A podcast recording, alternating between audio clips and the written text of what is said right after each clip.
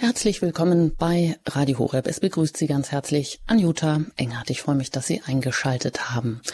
Heute mit einem weiteren Teil in unserer Reihe Passion und Ostern in den vier Evangelien.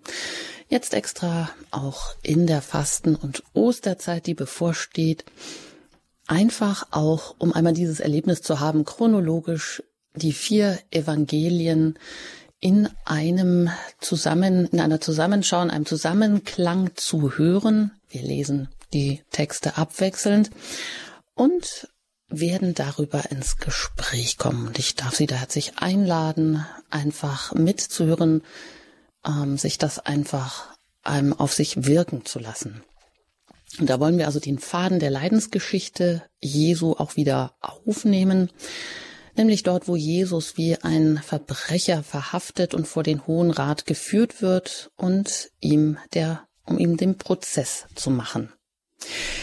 War Jesus denn jetzt eigentlich so populär geworden, dass sein Auftreten plötzlich die religiös-politische Tempelbehörde der jüdischen Aristokratie und auch die römische Besatzungsmacht auf den Plan rief?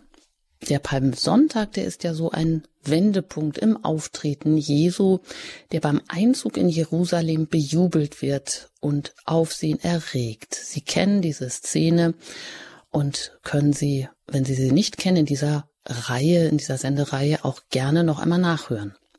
Aber was genau erregte nun ein solches Aufsehen, dass Jesus vor den Hohen Rat und vor den römischen Statthalter Pilatus zitiert wird oder vielmehr gezerrt wird. Um einen Prozess im juristischen Sinn geht es hier wohl nicht, denn Pilatus findet eigentlich keine Anklagepunkte, will sich die Hände in Unschuld waschen. Sieht sich der Hohe Rat in seiner Existenz bedroht, als Jesus von der Tempelreinigung, dem Ende des Tempels und der Änderung des ganzen Kultes spricht und dabei noch den Anspruch vertritt, Sohn Gottes zu sein? Ist es das? Und wie sind die merkwürdigen Worte des Hohepriesters Kajafas zu verstehen, der über Jesus sagt, ihr bedenkt nicht, dass es besser für euch ist, wenn ein einziger Mensch für das Volk stirbt, als wenn das ganze Volk zugrunde geht. Wir werden es gleich hören, vorher aber noch die Kulisse entstehen lassen, vor der diese bekannten Personen auftreten. Wir hören es jedes Jahr wieder, vielleicht, in der auf das Wesentliche begrenzten biblischen Fassung, aber verstehen wir eigentlich auch, worum es dabei geht. Und dazu darf ich ganz herzlich Pfarrer Ulrich Filler begrüßen, der uns heute wieder aus Köln zugeschaltet ist, der uns immer Rede und Antwort steht und der uns auch immer in diese biblische Welt und auch in die historische Welt einführt. Herzlich willkommen, Pfarrer Filler. Hallo, guten Abend. Man kann sie hier öfters hören in verschiedenen Sendereien und dafür sind wir Ihnen auch sehr dankbar. Und wenn Sie Zeit haben, schreiben Sie auch gerne noch Bücher. Ein interessanter Titel, den Sie zuletzt herausgegeben haben, das war über den Secret Service des lieben Gottes auf der Suche nach den heiligen Engeln. Ja, und vielleicht können uns die heiligen Engel auch dieser Tage wieder behilflich, äh, behilfliche Wegweiser sein in allen Wirren, die wir auch immer so durchleben und vielleicht auch beim Verständnis, beim besseren Verständnis, ja, dieser Passionsgeschichte, der wir uns heute auch wieder widmen. Wenn wir also gleich ähm, da anschließen, wo Jesus verhaftet wird und wo verschiedene Personen auf den Plan treten. Wie können wir denn ja so ein bisschen das Umfeld verstehen, in dem sich das alles abgespielt hat? Bringen Sie uns das doch vielleicht mal ein bisschen vor unser inneres Auge, dass wir das Gefühl haben, wir sind da mittendrin in dem Geschehen und können mit unserem heutigen Verständnis das auch überhaupt aufnehmen. Ja, es gibt so verschiedene Perspektiven, von denen wir uns das Geschehen anschauen können, sozusagen, das in der Passionsgeschichte ähm, erzählt wird von den vier Evangelisten. Da gibt es also die Perspektive beispielsweise der Jünger, der Apostel, die Jesus nachfolgen, die mit ihm gehen in der Zeit seines öffentlichen Wirkens die immer mehr verstehen und lernen, wer er ist und was sein Auftrag ist, dass nämlich Jesus gekommen ist, den Willen des himmlischen Vaters zu erfüllen und dass nur er diesen Auftrag in vollkommener Weise auch erfüllen kann, weil er nämlich selbst dass der Sohn Gottes ist, der göttliche Logos, der Mensch geworden ist im, im, in Jesus von Nazareth. Und dieser, dieser äh, rote Faden im Leben Jesu ist es eben zu sagen, ich bin gekommen, den Willen des himmlischen Vaters zu erfüllen. Und dieser Plan Gottes führt ihn auch hin zum Kreuz, zu seinem Tod und zu seiner Auferstehung sodass die Apostel und Jünger lernen und wir mit ihnen in dieser Perspektive, dass sich zwei Verheißungen des alten Bundes in Jesus Christus erfüllen, nämlich einmal die Verheißung des Messias, dass Gott den Messias senden wird, den Erlöser, den Befreier, den Heilsbringer, den Friedensfürsten, den Boten des Bundes wie die Titel des Alten Testaments alle lauten, dass eben hier die Menschen wissen, Gott, der bei uns ist, der mit uns geht, er sendet tatsächlich ähm, den Erlöser, der von neuem die Gemeinschaft zwischen Gott und Menschen begründet. Und das ist der Friedenskönig. Als solcher zieht Jesus ja auch in der Verheißung, in der Erfüllung der Verheißung des alten Bundes in Jerusalem ein.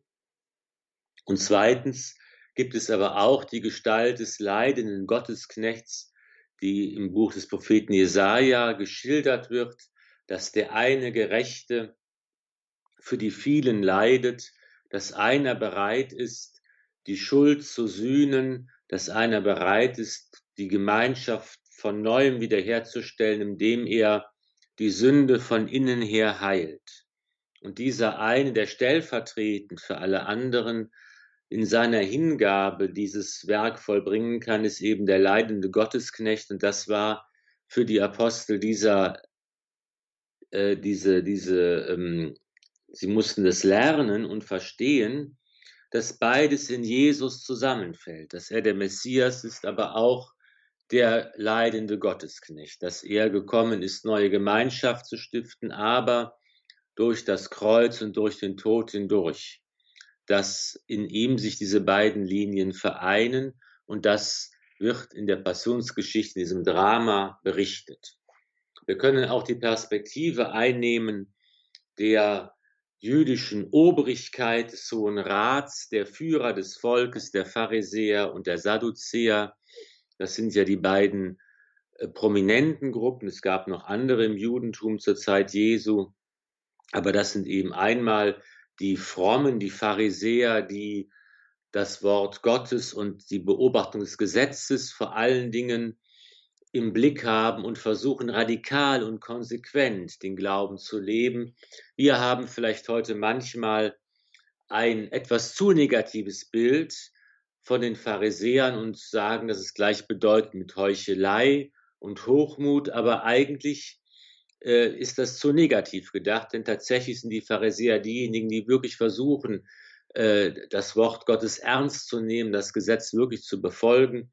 Die Sadduzäer, die Gruppe, die mit dem Untergang des Tempels auch dann völlig verschwunden ist aus der Geschichte, das ist eben die Aristokratie, die Führer, die Funktionäre, könnte man auch sagen, denen eben daran gelegen ist, den Betrieb des Tempels aufrecht zu erhalten. Und ähm, beide Gruppen werden nun provoziert durch die Botschaft, die Jesus verkündet, durch das, was er tut und durch die Art und Weise, wie er es tut. Das würde man jetzt in diesen Tagen vor Ostern häufiger den Gottesdienst besucht, im Evangelium, im Johannesevangelium vor allen Dingen immer wieder deutlich, dass es nicht nur darum geht, dass Jesus eben Wunder tut und Kranke heilt, Blinde sehend macht und Lahme gehend, sondern dass er das auch am Sabbat tut. Dass eben das große Thema gar nicht, wie man eigentlich denken könnte, darin besteht, woher, wie kann Jesus diese Wunder vollbringen? Wie kann er Kranke heilen? Es ist ja ganz unglaublich, was er für Kräfte hat und was für eine Macht da sichtbar wird. Das ist nicht die entscheidende Frage. Die Frage ist einfach, warum tut er das am Sabbat, wo es doch eigentlich untersagt ist? Und das ist eine brisante Frage, denn hier wird deutlich, dass Jesus für sich in Anspruch nimmt, ich bin nicht nur genauso viel wie Mose, der uns das Gesetz einst gegeben hat, der große Mittler zwischen Gott und den Menschen, ich bin noch mehr als Mose und ich kann das nur deshalb sein, weil ich selbst der Sohn Gottes bin. Das ist natürlich der Anspruch, der äh, alles in Frage stellt und zu dem man sich verhalten muss. Und da kann man im Glauben entweder sagen, das glaube ich, dass du der Messias bist, der Sohn des lebendigen Gottes, wie es Petrus und die anderen Apostel tun, oder, oder man muss es ablehnen. Und tatsächlich führt dieser Anspruch des Herrn hier äh, zu einer äußersten Provokation, die sich entlädt im Drama der Passionsgeschichte. Wir können auch die Perspektive einnehmen, der Römer beispielsweise, der der Besatzungsmacht. Das ist ja eine römische Provinz, Palästina, in der sich das alles abspielt. Wir können die Rolle von Pontius Pilatus einnehmen, dem römischen Ritter und Vertrauten des Kaisers, der hier äh, die Verantwortung trägt. Und wir können versuchen, mit seinen Augen diese rein innerjüdische Streitigkeit zu betrachten. Wir werden sehen, dass er eigentlich einen ziemlich untadeligen Prozess führt, der ihm aufgedrängt und angetragen wird von dem Hohen Rat der Juden, dass er letztlich auch feige handelt, wieder besseren Wissens, dass er um seine eigene Karriere und Sicherheit besorgt ist. Auch das, äh, dass er da keine gute Figur macht, das wissen wir alle. Aber auch das ist eine spannende Perspektive. Und wenn man eben versucht, diese unterschiedlichen Blickwinkel zusammenzusehen, dann wird man einen guten Zugang finden zu den Geschehen dieser Passionsgeschichte. Ja, das wollen wir heute auch tun und dafür haben Sie uns auch diese Passionsgeschichte einmal chronologisch zusammengestellt aus den vier Evangelien, die hier fortlaufend im Text dann alle vorkommen. Und so werden wir das lesen und im Anschluss daran darüber ins Gespräch kommen. Und wir beginnen, machen wir da weiter, wo wir letztes Mal aufgehört haben. Letztes Mal stand ja die Szene im Garten Gethsemane im Vordergrund, wo Jesus ringt, um den Willen des Vaters zu tun. Jetzt ist er gefangen äh, genommen worden und da geht es jetzt weiter. Die Soldaten, der Hauptmann und die Gerichtsdiener der Juden nahmen Jesus fest, fesselten ihn und führten ihn zuerst zu Hannas. Er war nämlich der Schwiegervater des Kaiaphas, der in jenem Jahr Hohepriester war. Kaiaphas aber war es, der den Juden den Rat gegeben hatte, es ist besser, dass ein einziger Mensch für das Volk stirbt. Der Hohepriester befragte Jesus über seine Jünger und über seine Lehre. Jesus antwortete ihm, Ich habe offen vor aller Welt gesprochen. Ich habe immer in der Synagoge und im Tempel gelehrt, wo alle Juden zusammenkommen. Nichts habe ich im Geheimen gesprochen. Warum fragst du mich? Frag doch die, die gehört haben, was ich zu ihnen gesagt habe. Siehe, sie wissen, was ich geredet habe. Als er dies sagte, schlug einer von den Dienern, der dabei stand, Jesus ins Gesicht und sagte, Antwortest du so dem Hohepriester? Jesus entgegnete ihm, Wenn es nicht recht war, was ich gesagt habe, dann weise es nach. Wenn es aber recht war, warum schlägst du mich? Da schickte ihn Hannas gefesselt zum Hohepriester Kaiaphas. Darauf führten sie Jesus zum Hohepriester, und es versammelten sich alle Hohepriester und Ältesten und Schriftgelehrten. Die Hohepriester und der ganze Hohe Rat bemühten sich um Zeugenaussagen gegen Jesus, um ihn zum Tod verurteilen zu können. Sie fanden aber nichts. Viele machten zwar falsche Aussagen gegen ihn, aber die Aussagen stimmten nicht überein. Einige der falschen Zeugen, die gegen ihn auftraten, behaupteten, wir haben ihn sagen hören, ich werde diesen von Menschenhand gemachten Tempel niederreißen und in drei Tagen einen anderen aufbauen, der nicht von Menschenhand gemacht ist. Aber auch in diesem Fall stimmten die Aussagen nicht überein. Da stand der hohe Priester auf, trat in die Mitte und fragte Jesus, Willst du denn nichts sagen zu dem, was diese Leute gegen dich vorbringen? Er aber schwieg und gab keine Antwort. Sie sagten zu ihm, Wenn du der Christus bist, dann sag es uns. Er antwortete ihnen, Wenn ich es euch sage, glaubt ihr mir ja doch nicht. Und wenn ich euch etwas frage, antwortet ihr nicht. Von nun an wird der Menschensohn zur Rechten der Macht Gottes sitzen. Da sagten alle, Du bist also der Sohn Gottes? Er antwortete ihnen, Ihr sagt es, ich bin es. Da zerriss der hohe Priester sein Gewand und rief, Wozu brauchen wir noch Zeugen? Ihr habt die Gotteslästerung gehört. Was ist eure Meinung?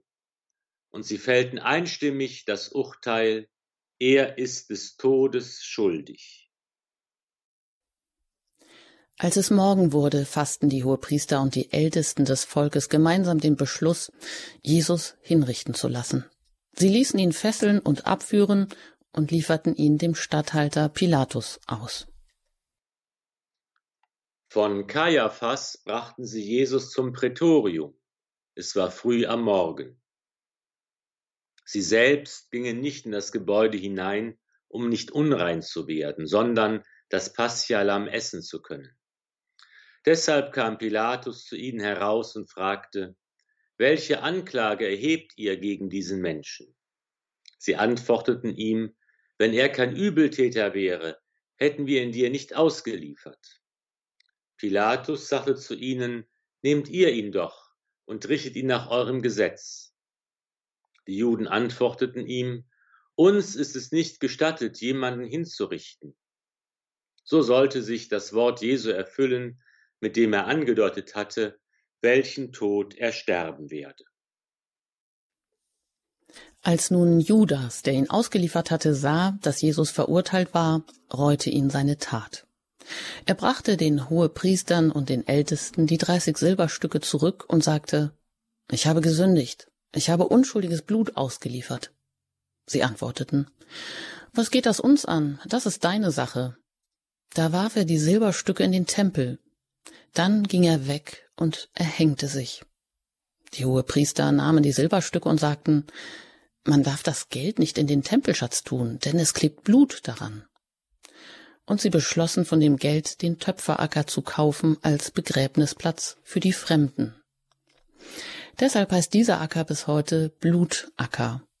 So erfüllte sich, was durch den Propheten Jesaja gesagt worden ist. Sie nahmen die dreißig Silberstücke, das ist der Preis, den er den Israeliten wert war, und kauften für das Geld den Töpferacker, wie mir der Herr befohlen hatte. In diesen Tagen erhob sich Petrus im Kreis der Brüder, etwa 120 waren zusammengekommen und sagte, Brüder, es musste sich das Schriftwort erfüllen, das der Heilige Geist durch den Mund Davids im Voraus über Judas gesprochen hat.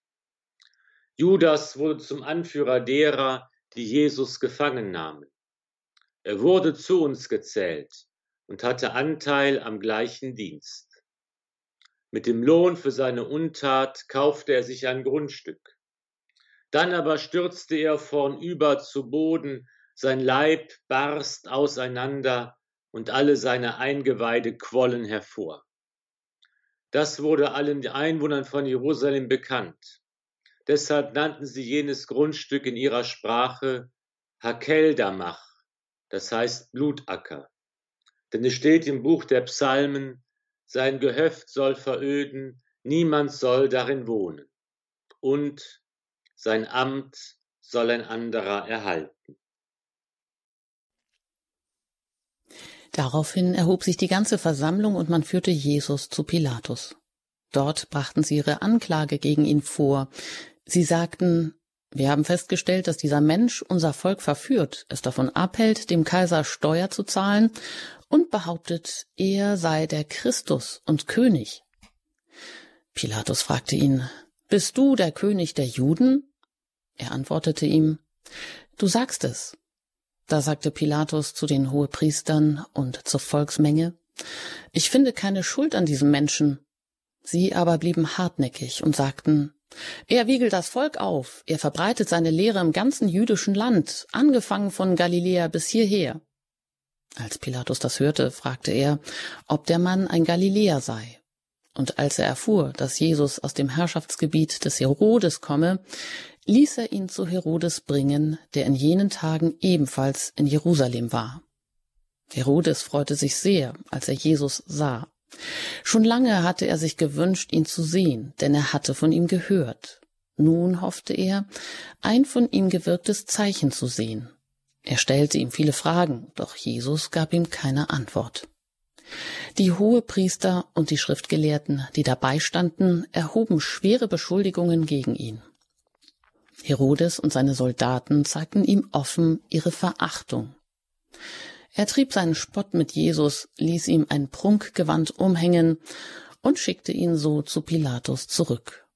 An diesem Tag wurden Herodes und Pilatus Freunde. Vorher waren sie Feinde gewesen. Da ging Pilatus wieder in das Prätorium hinein, ließ Jesus rufen und fragte ihn, Bist du der König der Juden? Jesus antwortete, Sagst du das von dir aus oder haben es dir andere über mich gesagt? Pilatus entgegnete, Bin ich denn ein Jude? Dein Volk und die Hohepriester haben dich an mich ausgeliefert. Was hast du getan? Jesus antwortete, Mein Königtum ist nicht von dieser Welt. Wenn mein Königtum von dieser Welt wäre, würden meine Leute kämpfen, damit ich den Juden nicht ausgeliefert würde. Nun aber ist mein Königtum nicht von hier. Da sagte Pilatus zu ihm, also bist du doch ein König. Jesus antwortete, du sagst es, ich bin ein König. Ich bin dazu geboren und dazu in die Welt gekommen, dass ich für die Wahrheit Zeugnis ablege. Jeder, der aus der Wahrheit ist, hört auf meine Stimme. Pilatus sagte zu ihm, was ist Wahrheit? Er wusste nämlich, dass man Jesus nur aus Neid an ihn ausgeliefert hatte.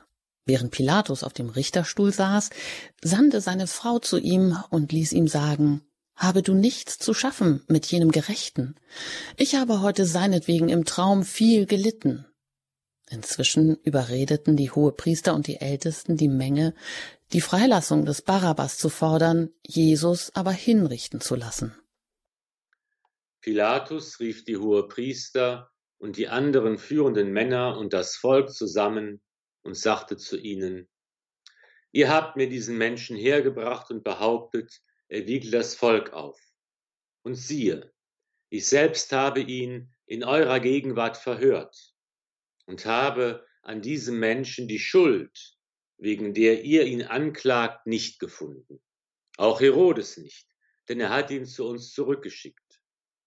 Ihr seht also, er hat nichts getan, worauf die Todesstrafe steht. Daher will ich ihn auspeitschen lassen und dann freilassen.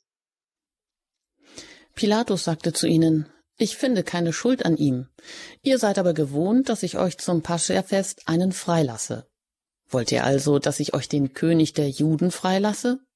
Da schrien sie wieder. Nicht diesen, sondern Barabbas. Barabbas aber war ein Räuber. Darauf nahm Pilatus Jesus und ließ ihn geißeln.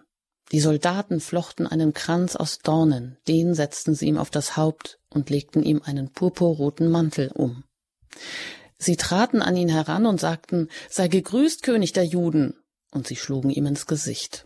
Pilatus ging wieder hinaus und sagte zu ihnen, Seht, ich bringe euch zu, seht, ich bringe ihn zu euch heraus. Ihr sollt wissen, dass ich keine Schuld an ihm finde.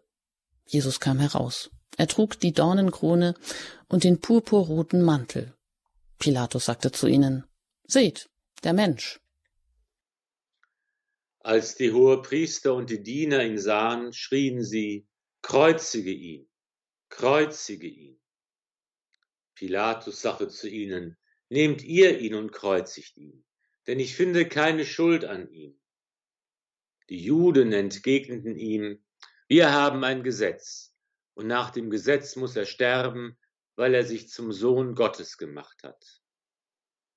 Als Pilatus das hörte, fürchtete er sich noch mehr.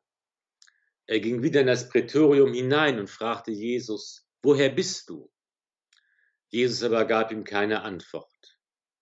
Da sagte Pilatus zu ihm, Du sprichst nicht mit mir, weißt du nicht, dass ich Macht habe, dich freizulassen und Macht, dich zu kreuzigen? Jesus antwortete ihm, Du hättest keine Macht über mich, wenn es dir nicht von oben gegeben wäre. Darum hat auch eine größere Sünde, der mich dir ausgeliefert hat. Darauf wollte Pilatus ihn freilassen. Aber die Juden schrien, wenn du diesen freilässt, bist du kein Freund des Kaisers. Jeder, der sich zum König macht, lehnt sich gegen den Kaiser auf.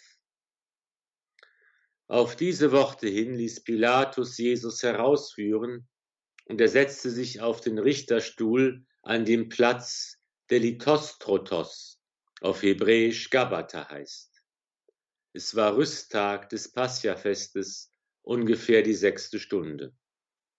Pilatus sagte zu den Juden, seht euer König. Sie aber schrien, hinweg, hinweg, kreuzige ihn. Pilatus sagte zu ihnen, euren König soll ich kreuzigen? Die Hohepriester antworteten, wir haben keinen König außer dem Kaiser. Pilatus sagte zu ihnen, was soll ich dann mit Jesus tun, den man den Christus nennt? Da antworteten sie alle, ans Kreuz mit ihm. Er erwiderte, was für ein Verbrechen hat er denn begangen? Sie aber schrien noch lauter, ans Kreuz mit ihm. Als Pilatus sah, dass er nichts erreichte, sondern dass der Tumult immer größer wurde, ließ er Wasser bringen, wusch sich vor allen Leuten die Hände und sagte, ich bin unschuldig am Blut dieses Menschen. Das ist eure Sache. Da rief das ganze Volk, sein Blut über uns und unsere Kinder. Darauf ließ er Barabbas frei, Jesus aber ließ er geißeln und lieferte ihn aus zur Kreuzigung. Soweit die Passionsgeschichte, einmal chronologisch gelesen, wie sie in den vier Evangelien vorkommt, zusammengestellt von Pfarrer Ulrich Filler. Heute beginnend mit der Verhaftung bis zur Verspottung Jesu. Wir wollen darüber gleich ins Gespräch kommen nach einer Musik.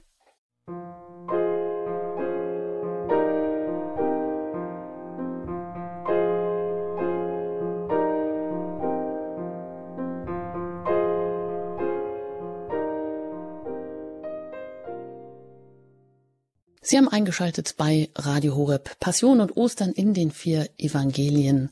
Das ist die Reihe, mit der wir uns heute hier beschäftigen. Und wir haben die Passionsgeschichte wieder weitergelesen, den Zusammenklang aus allen vier Evangelien, einmal chronologisch, als um das einfach einmal so im Ganzen zu erleben und Herr Pfarrer Filler, da ging es los mit der Festnahme. Die Soldaten und Gerichtsdiener der Juden nehmen Jesus fest. Sie führen ihn zu Hannas. Das ist der Schwiegervater des Kaiaphas. Der wiederum ist Hohepriester gewesen in diesem Jahr. Und Sie haben ja eingangs auch gesagt, dass es eben diese verschiedenen Perspektiven gibt, um diese Passionsgeschichte zu verstehen, die man dann auch einnehmen kann. Natürlich einerseits die Jünger und Jesus, der eben den Willen Gottes hier erfüllt mit diesen beiden Verheißungen des alten Bundes, dass er der Messias ist und andererseits die zweite Verheißung, dass er auch in dieser Gestalt des leidenden Gottesknechtes auftritt und dass sein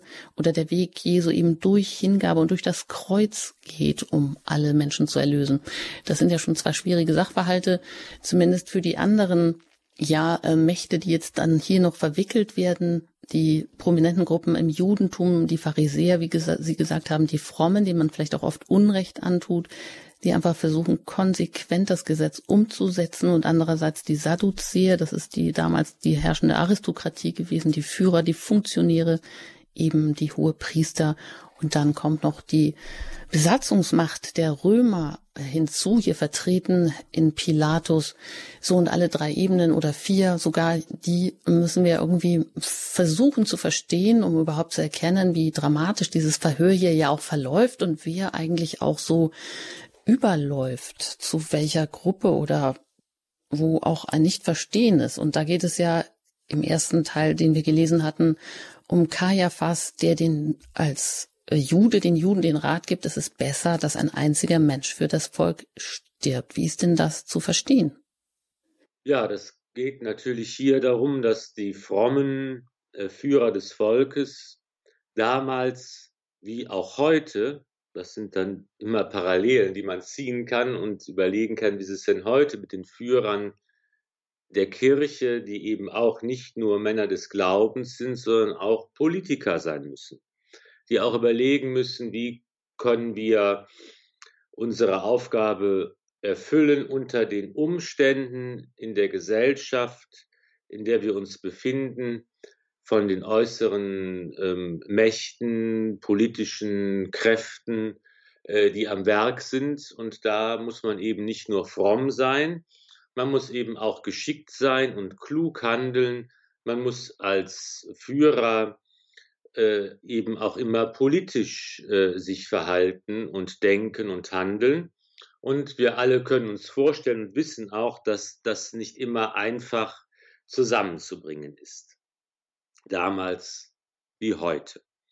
Und auch damals war es eben so, dass hier die äh, oberen äh, Führer ähm, äh, der, der Juden, die eben, das sind wir, die werden immer hier genannt, das sind die hohe Priester, die Schriftgelehrten, ähm, die eben hier dafür sorgen müssen, dass äh, das Leben in ordnungsgemäßen Bahnen verläuft. Das, man muss sich ja vorstellen, es geht eben, es war, es war damals nicht so wie heute, dass der Glaube, heute ist der Glaube ja eigentlich eine säkulare Angelegenheit, also in einer säkularen Gesellschaft. Das heißt, was ich glaube, ob ich in die Kirche gehe, ob ich bete, das ist eigentlich eine Privatsache geworden unserer Gesellschaft das ist eigentlich äh, nicht mehr für die Gesellschaft von Bedeutung. Und das war natürlich im Judentum seitdem so genau umgekehrt. Das Gesetz des Glaubens, der religiösen Vollzüge war zugleich die Lebensordnung der Gesellschaft. Und das begründet die Verfassung der Volksgemeinschaft und regelt das Leben des Einzelnen wie der Familien, wie der ganzen Gesellschaft. Von daher war ist es eben nicht immer nur eine Streitigkeit um verschiedene Glaubensinterpretationen, die nur irgendwelche Gelehrte äh, oder Spezialisten angeht, sondern diese Dinge sind immer auch haben Auswirkungen auf das ganz konkrete Leben. Natürlich sind die hohen Priester ähm, auch äh, dafür da, dass, dass, dass eben hier ähm, ja, die Ordnung gewahrt wird und da gehen sie tatsächlich mit der Frage und diskutieren die Frage auch, wie sollen wir nun mit diesem Jesus von Nazareth umgehen, der von sich sagt, er ist der Christus, er ist der Messias. Christus heißt ja der Gesalbte, Christus ist griechisch, auf, auf Hebräisch heißt Christus Messias und auf Deutsch der Gesalbte. Ja, das ist also ein und dasselbe Wort. Und äh, da, wie geht man eben damit um, dass Jesus diesen Anspruch vertritt, dass er der Sohn Gottes ist. Wie gehen wir damit um, dass die Leute auf ihn hören und ihm folgen? Wie gehen wir damit um, dass auf diese Weise die Ordnung, die wir versuchen hier zu hüten, ähm, in Frage gestellt ist? Und wie gehen wir auch dann damit um, dass, dass wir eben auch noch die Römer mit im Blick haben müssen, dass eben auch hier äh, die römische Oberherrschaft im Land zu beachten ist, dass die Römer eben Ruhe in ihren Provinzen wollen und dass die Steuern bezahlt werden. Das ist ja das Wichtigste immer. Und ähm, wie, wie können wir uns mit ihnen, mit ihnen gut stellen, damit auch unser Tempel und unser Gottesdienstbetrieb und unser Volksleben ähm, äh, weiter äh, zukunftsfähig bleiben kann? All diese Fragen und Herausforderungen müssen bedacht werden. Und da ist Kaiaphas ein typischer Vertreter durchaus sicher fromm, aber eben auch klug und er versucht politisch zu denken und er sagt eben hier, es ist vielleicht ratsam zu sagen, gut, wir ähm, ähm, äh, statuieren hier ein Exempel und dann ist wieder Ruhe im Karton. Man muss natürlich auch sehen, dass diese Situation in der damaligen Perspektive der Zeitgenossen, die es erlebt haben, auch ganz anders sich darstellt als uns heute, die wir das Evangelium vor uns haben als Quelle. Denn da war Jesus ja nicht der Einzige, der sagte, äh, äh, ich bin der Messias, ich bin der Sohn. Da gab es viele andere, die mit diesem Anspruch gekommen sind und die aufgetreten sind und die Menschen hinter sich versammelt haben und die oft genug auch zu Aufruhr und zur Rebellion aufgerufen haben und die das Schwert tatsächlich in die Hand genommen haben, um die über, römische Oberherrschaft abzuschütteln. Also da war natürlich Jesus nicht der Einzige, der aufgetreten ist und gesagt hat, ich bin hier der Sohn des lebendigen Gottes. Da gab es auch andere, die auch diesen Anspruch vertreten haben und die auch diese Erwartung, die im Volk ja auch überall vorhanden war, erfüllen wollten. Zum Beispiel haben wir ja diesen Räuber, den ähm, äh, Pilatus dann freilässt, Barabbas. Und das ist ja auch der Name, der weist darauf hin, dass es nicht einfach nur ein Dieb war, sondern wahrscheinlich auch ein solcher Revolutionär, der eben auch mit einem ähnlichen Anspruch vielleicht aufgetreten ist. Bar Abbas, dieser Name heißt ja auf Deutsch der Sohn des Vaters und weist eben auch darauf hin, dass vielleicht auch das jemand war, der mit einem solchen messianischen Anspruch kam und vielleicht dann im, im, im Folge seiner Aktivitäten da auch ähm, Verbrechen begangen hat und dann verhaftet worden ist. Also hier muss man sagen, ist einfach ähm, die, ähm, die Herausforderung, vor der die Führer des Volkes gestellt waren, wie man mit dieser Provokation umgeht. Und man versucht, möglichst politisch klug zu handeln, sich nach allen Seiten abzusichern und ein möglichst elegantes Vorgehen zu wählen, wie es in den Worten des Kaiaphas deutlich wird. Nur ist eben der große Unterschied, hier reicht die menschliche Klugheit nicht aus, wenn sie sich vor der Wahrheit verschließt. Die Wahrheit, die offenbar wird daran, dass Jesus tatsächlich der Sohn Gottes ist. Und das ist natürlich das, was den großen Unterschied macht. Und was dann auch zur Anklage führt. Also Sie sagen, dieser, die Erwartung des Messias, die lag schon allgemein in der Luft. Also so, also in, bei den verschiedenen Schichten, mit denen wir es jetzt hier zu tun haben. Sowohl im Volk, da muss man sich auch noch gucken, was war jetzt hier mit dem Volk gemeint, das Volk der Juden, aber auch bei Hohepriestern, Sadduzäern oder Pharisäern, dass diese Erwartung so in der Luft lag, oder? Genau, das ist ja schon die ganze Zeit im Evangelium, dass, dass diese Stimmung sozusagen die Menschen begleitet. Bereits vor der Geburt Jesu war es ja so, dass der Engel zu Maria kommt und sagt, du sollst die Mutter des Messias werden. Und das war jetzt in, in, in dem Sinne für Maria nicht überraschend, weil das eben auch schon dann allgemein erwartet wurde, der Messias wird kommen, die Jungfrau wird den Sohn gebären, die Verheißung aus dem Alten Testament, aus dem Buch Jesaja war auch allen bekannt. Das ist also schon so, dass man sich vorstellen kann, dass eben dieses, äh, diese Erwartung, dass Gott jetzt handelt, dass der Messias kommt und, und, und so weiter, was das schon allgemein bekannt. Und wir wissen eben auch aus anderen außerbiblischen Quellen, dass es tatsächlich auch, auch noch nach, nach den Ereignissen, von denen das Evangelium berichtet, nach der Auferstehung des Herrn, es auch immer wieder dann äh, ähm, Leute gab, die aufgetreten sind und gesagt haben, den Anspruch hatten, der Messias zu sein und eben auch ähm, das verbunden haben mit politischem Umsturz. Und sogar bis in die Welt des Islam hinein gibt es ja die Gestalt des Mahdi, dass der auch so gewisse Messias-ähnliche Züge hat und der auch eben mit einer Erneuerung, einem Umsturz, auch einem gewaltsamen Umsturz verbunden ist. Also diese Motive finden sich also auf ganz vielfältiger, äh, auf ganz vielfältigen Ebenen. Hm. Aber angekündigt oder in der Luft lag ja wahrscheinlich dann auch ähm, das, was bei Jeremia angekündigt ist, wie Sie auch schon gesagt haben, auch, dass da die Rede ist vom Niederreißen des Tempels und Jesus der ja hier ja auch schon sich einmal nicht beliebt gemacht hat, indem er den Tempel reinigt, indem er Vieh und Händler austreibt. Äh, wie massiv wurde das jetzt von dieser Aristokratie, also von den Sadduzäern, von den ähm, Funktionären im Judentum denn verstanden? Haben Sie da so die Grundfeste ihres Glaubens und auch ihre Gesellschaftsordnung, äh, haben Sie das als Angriff verstanden, also den Tempel zu zerstören einerseits also buchstäblich, aber die Prophezeiung eigentlich dann ja auch fehlgedeutet, oder?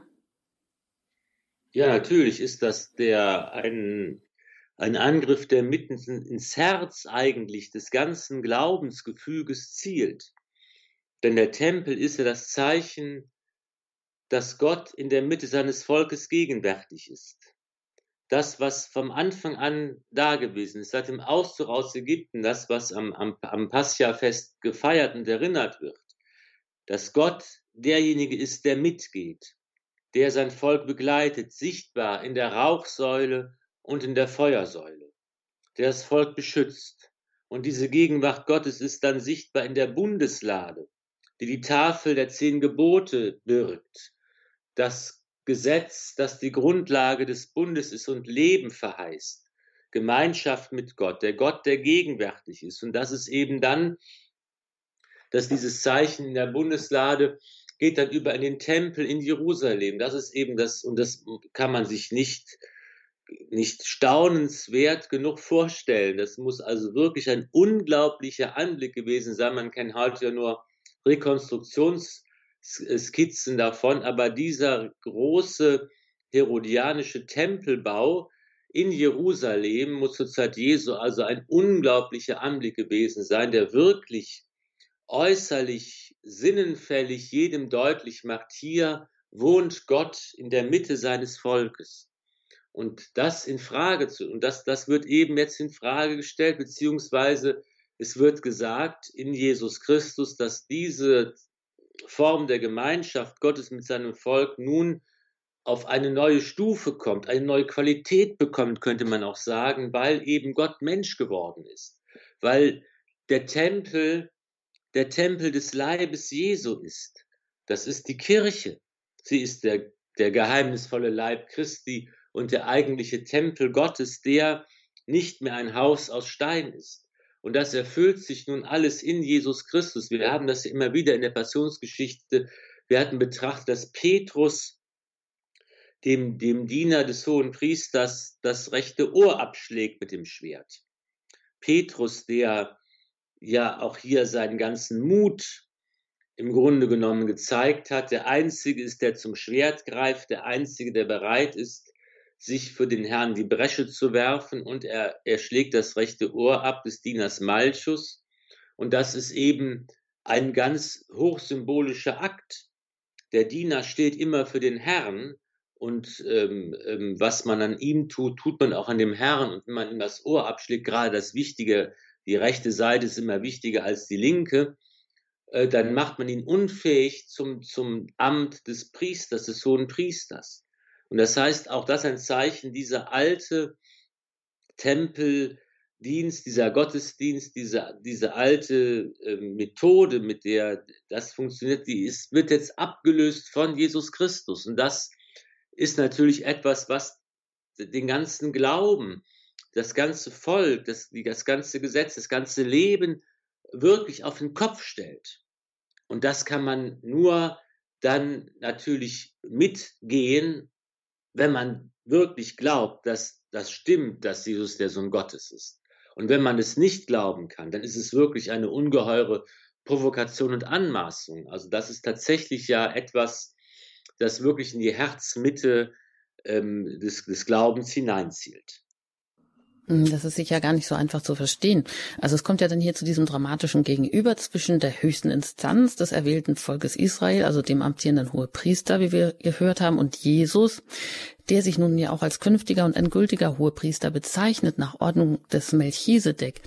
Also es geht hier ans Eingemachte, aber irgendwie ist es ja auch so paradox, weil Jesus hat nun diesen Messias-Titel angenommen von der Tradition her, was aber andererseits auch wieder zu einem Schuldspruch äh, kommen musste. Also die Teilhabe an Gottes Wesen, das äh, wurde zwar erwartet eigentlich im Messias, aber andererseits auch wieder als, natürlich galt es als, sage ich jetzt mal natürlich, als Gotteslästerung, also diesen Anspruch geltend zu machen, eben und auch als politisches Vergehen. Aber wenn man jetzt dann auf diese Szene schaut, dann ist es ja irgendwie auch paradox, gerade in der Geißelung und im Spott und in der Verhöhnung von Jesus, der sich ja hier eben in der Verheißung als Gottesknecht zeigt, erfüllt sich dann ja gerade die Prophezeiung an diese sogenannten Mächtigen, die Sadduzäer, die Pharisäer, der römische Statthalter, äh, in dieser Erniedrigung ja, zeigt sich dieses Königtum, von dem ja hier ständig die Rede ist. Und sie erfüllen im Prinzip die Prophezeiung und wissen ja doch aber andererseits von dieser Prophezeiung. Also ein bisschen naiv gefragt, ähm, sie konnten es irgendwie doch nicht glauben. Oder wir aus heutiger Perspektive, wir haben natürlich einfach, uns fällt es einfach darüber zu urteilen. Ja, wir sehen dieses Prinzip ja schon, wie, wie es funktioniert, auch bei der, im, im Kindheitsevangelium, als die Magier aus dem Osten kommen, die heiligen drei Könige, und nach Jerusalem kommen und fragen, wo ist der neugeborene König der Juden? Wir haben seinen Stern aufgehen sehen. Und dann wird auch nachgeforscht und gesucht in den eigenen Prophezeiungen, in, in den Schriften der Propheten, in der eigenen Glaubenstradition. Und man findet auch tatsächlich ja hier in Bethlehem, in Judäa, so steht es geschrieben, da wird der Messias geboren. Da haben wir das also auch wieder nicht. Die Informationen sind durchaus vorhanden. Man weiß es, das Wissen ist da. Was fehlt, ist allein die Entscheidung zu sagen, okay, ich gehe mit, ich suche, mache mich auf die Suche, ich beuge das Knie und bete an. Das ist dann die Entscheidung, die letztlich fällt. Der Glaube ist eben dann nicht da, obwohl die Informationen alle da sind. Ne? Das ist ja auch, wenn eben der alte König Herodes, das ist ja ein anderer als der aus der Passionsgeschichte und eben die anderen den drei Königen gefolgt wären, hätten sie genau das Richtige getan. Was, das haben sie nicht getan. Das ist nicht, weil sie es nicht wussten. Sie wussten es. Die Informationen waren alle da, weil sie nicht die Entscheidung fällen wollten und nicht zum Glauben kommen konnten. Und das ist hier wieder genau dasselbe. Die Informationen sind alle da, wie Sie das gerade gesagt haben. Man weiß eigentlich Bescheid, man kennt die Verheißungen des alten Bundes, man kennt das Wort Gottes in und auswendig, man weiß eben, was äh, gesagt ist und was sich erfüllen soll. Was noch fehlt, ist die Entscheidung zum Glauben. Die Entscheidung zu sagen, ja, ich glaube, dass du der Messias bist. Die Entscheidung, die Petrus als erster der Apostel getroffen hat bei Caesarea Philippi, zu sagen, du bist der Christus, du bist der Messias, du bist Sohn des Lebendigen Gottes. Das ist keine Frage der ausreichenden Information. Es ist eine Frage der inneren Entscheidung. Und wenn wir das abschließend vielleicht noch auf unsere heutige Situation beziehen, wir könnten ja viel wissen und dennoch gelingt es uns ja auch nicht immer, diesen Willen Gottes in unserem Leben vielleicht zu entdecken, ihn auch mitzugehen oder uns ganz da hinein zu begeben, also wirklich das zu tun, also auch den Glauben in schwierigen Situationen beizubehalten, äh, vielleicht einfach sich hinzugeben oder ja, dem Willen Gottes zu folgen, auch wenn wir nichts verstehen. Also trotzdem, also auch wenn wir vielleicht die Situation, in denen wir stecken, mit dem Verstand ja überhaupt nicht nachvollziehen können. Ist das äh, vielleicht so ein Vergleich? Ja, das ist ein guter Vergleich. Und für, ich finde, was dass zwei Personen in diesen Ereignissen, die wir betrachtet haben, uns heute ganz besonders nahe sind. Das ist der König Herodes und Pontius Pilatus, der römische Ritter. Und sie sind im Grunde genommen, verkörpern zwei ganz moderne Haltungen, nämlich auf der einen Seite König Herodes, Herodes Antipas, den Jesus den Spitznamen der Fuchs gegeben hat, der eine schillernde Persönlichkeit gewesen ist, der auf der einen Seite grausam und machtgierig natürlich war, aber der eben auch interessiert war, der fasziniert war, der ja eine Geschichte mit Johannes dem Täufer hat, den er äh, gefangen genommen hat, den er, von dem er aber fasziniert war, dem er gerne zuhörte. Und er war immer beunruhigt, wenn er mit Johannes dem Täufer gesprochen hat und den er gerne mochte eigentlich, was ihn nicht daran hinderte, ihm den Kopf abzuschlagen. Und auch jetzt bei Jesus ist, ist es eben so, dass er auch interessiert ist, fasziniert. Er möchte gerne einige Wunder sehen. Jesus tut diese Wunder nicht, als er vor Herodes geführt wird. Er schweigt da einfach. Aber das ist durchaus so eine Persönlichkeit oder eine Haltung, die sagt, ich bin schon offen, ich bin schon fasziniert, ich bin schon ansprechbar, aber ich bleibe letztlich doch in der Distanz und äh, kann den, will nicht den Schritt des Glaubens gehen und Pontius Pilatus. Die beiden hatten ja politische Divergenzen und Streitigkeiten. Und äh, Pilatus nutzt jetzt diese Gelegenheit zu einer versöhnlichen Geste dem Herodes gegenüber. Er lässt, schickt ihn Jesus, damit er ihn verhören kann. Und darüber werden die beiden Freunde, wie es Lukas in seinem Evangelium äh, berichtet, Pontius Pilatus, der ja eigentlich auf der einen Seite tadellos äh, sein Amt ausfüllt, man kann ihm keine Fehler in dem Prozess eigentlich vorwerfen, der aber auch sieht, äh, auf der einen Seite, der Mann ist unschuldig, er erkennt die Wahrheit, aber er kann da auch nicht die richtigen Konsequenzen rausziehen. Es wird, er wird erpresst.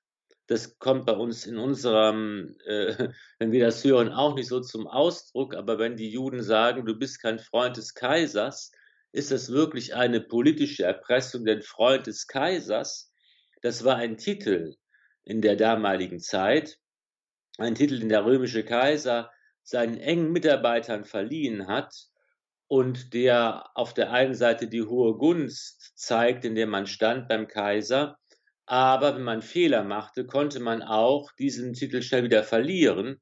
Das heißt, man konnte auch sein Leben schnell wieder verlieren. Das war also durchaus nicht nur so, dass es um die Karriere ging, sondern auch um die eigene Haut.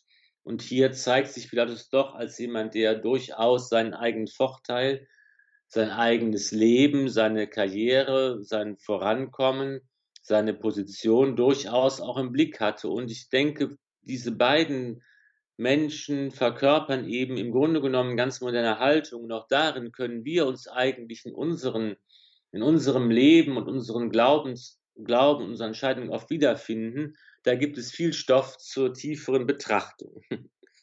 Den, das müssen wir heute an dieser Stelle abschließen, aber wir werden damit in der nächsten Sendung wieder einsteigen, auch nochmal mit dem Prozessverlauf in allen vier Evangelien. Welche Rolle hat Johannes da? Und wir werden uns auch nochmal der Rolle des Pilatus zuwenden. Also wenn Sie heute nicht alles mitgehört haben oder Fragen zurückbleiben, dann seien Sie in der nächsten Sendung einfach wieder dabei. Dann wird es genau auch darum noch gehen. Und es geht ja dann auch um die, ja, den Tod Jesu und das Begräbnis, was jetzt noch aussteht. Ich darf Ihnen an dieser Stelle herzlich danken, Herr Pfarrer Ulrich Filler, und Sie noch um Ihren abschließenden Segen bitten, auch im Hinblick darauf, dass uns die Augen geöffnet werden, dass wir verstehen und dann auch das Leben können, was uns der Glaube hier schenkt. Sehr gerne. Lasst uns beten, gedenke Herr der großen Taten, die dein Erbarmen gewirkt hat. Schütze und heilige uns. Für uns hat dein Sohn Jesus Christus sein Blut vergossen.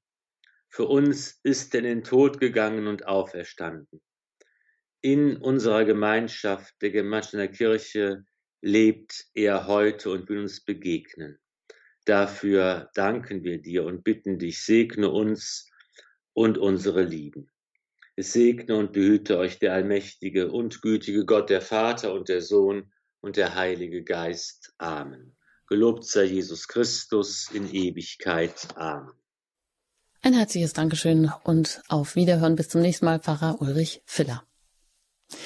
Ja, wenn Sie noch einmal nachhören möchten, was Sie vielleicht nicht ganz mitbekommen haben, dann können Sie das gerne tun bei uns in der Mediathek unter horeb.org. Sie können sich das alles natürlich auch bequem auf der App herunterladen und anhören.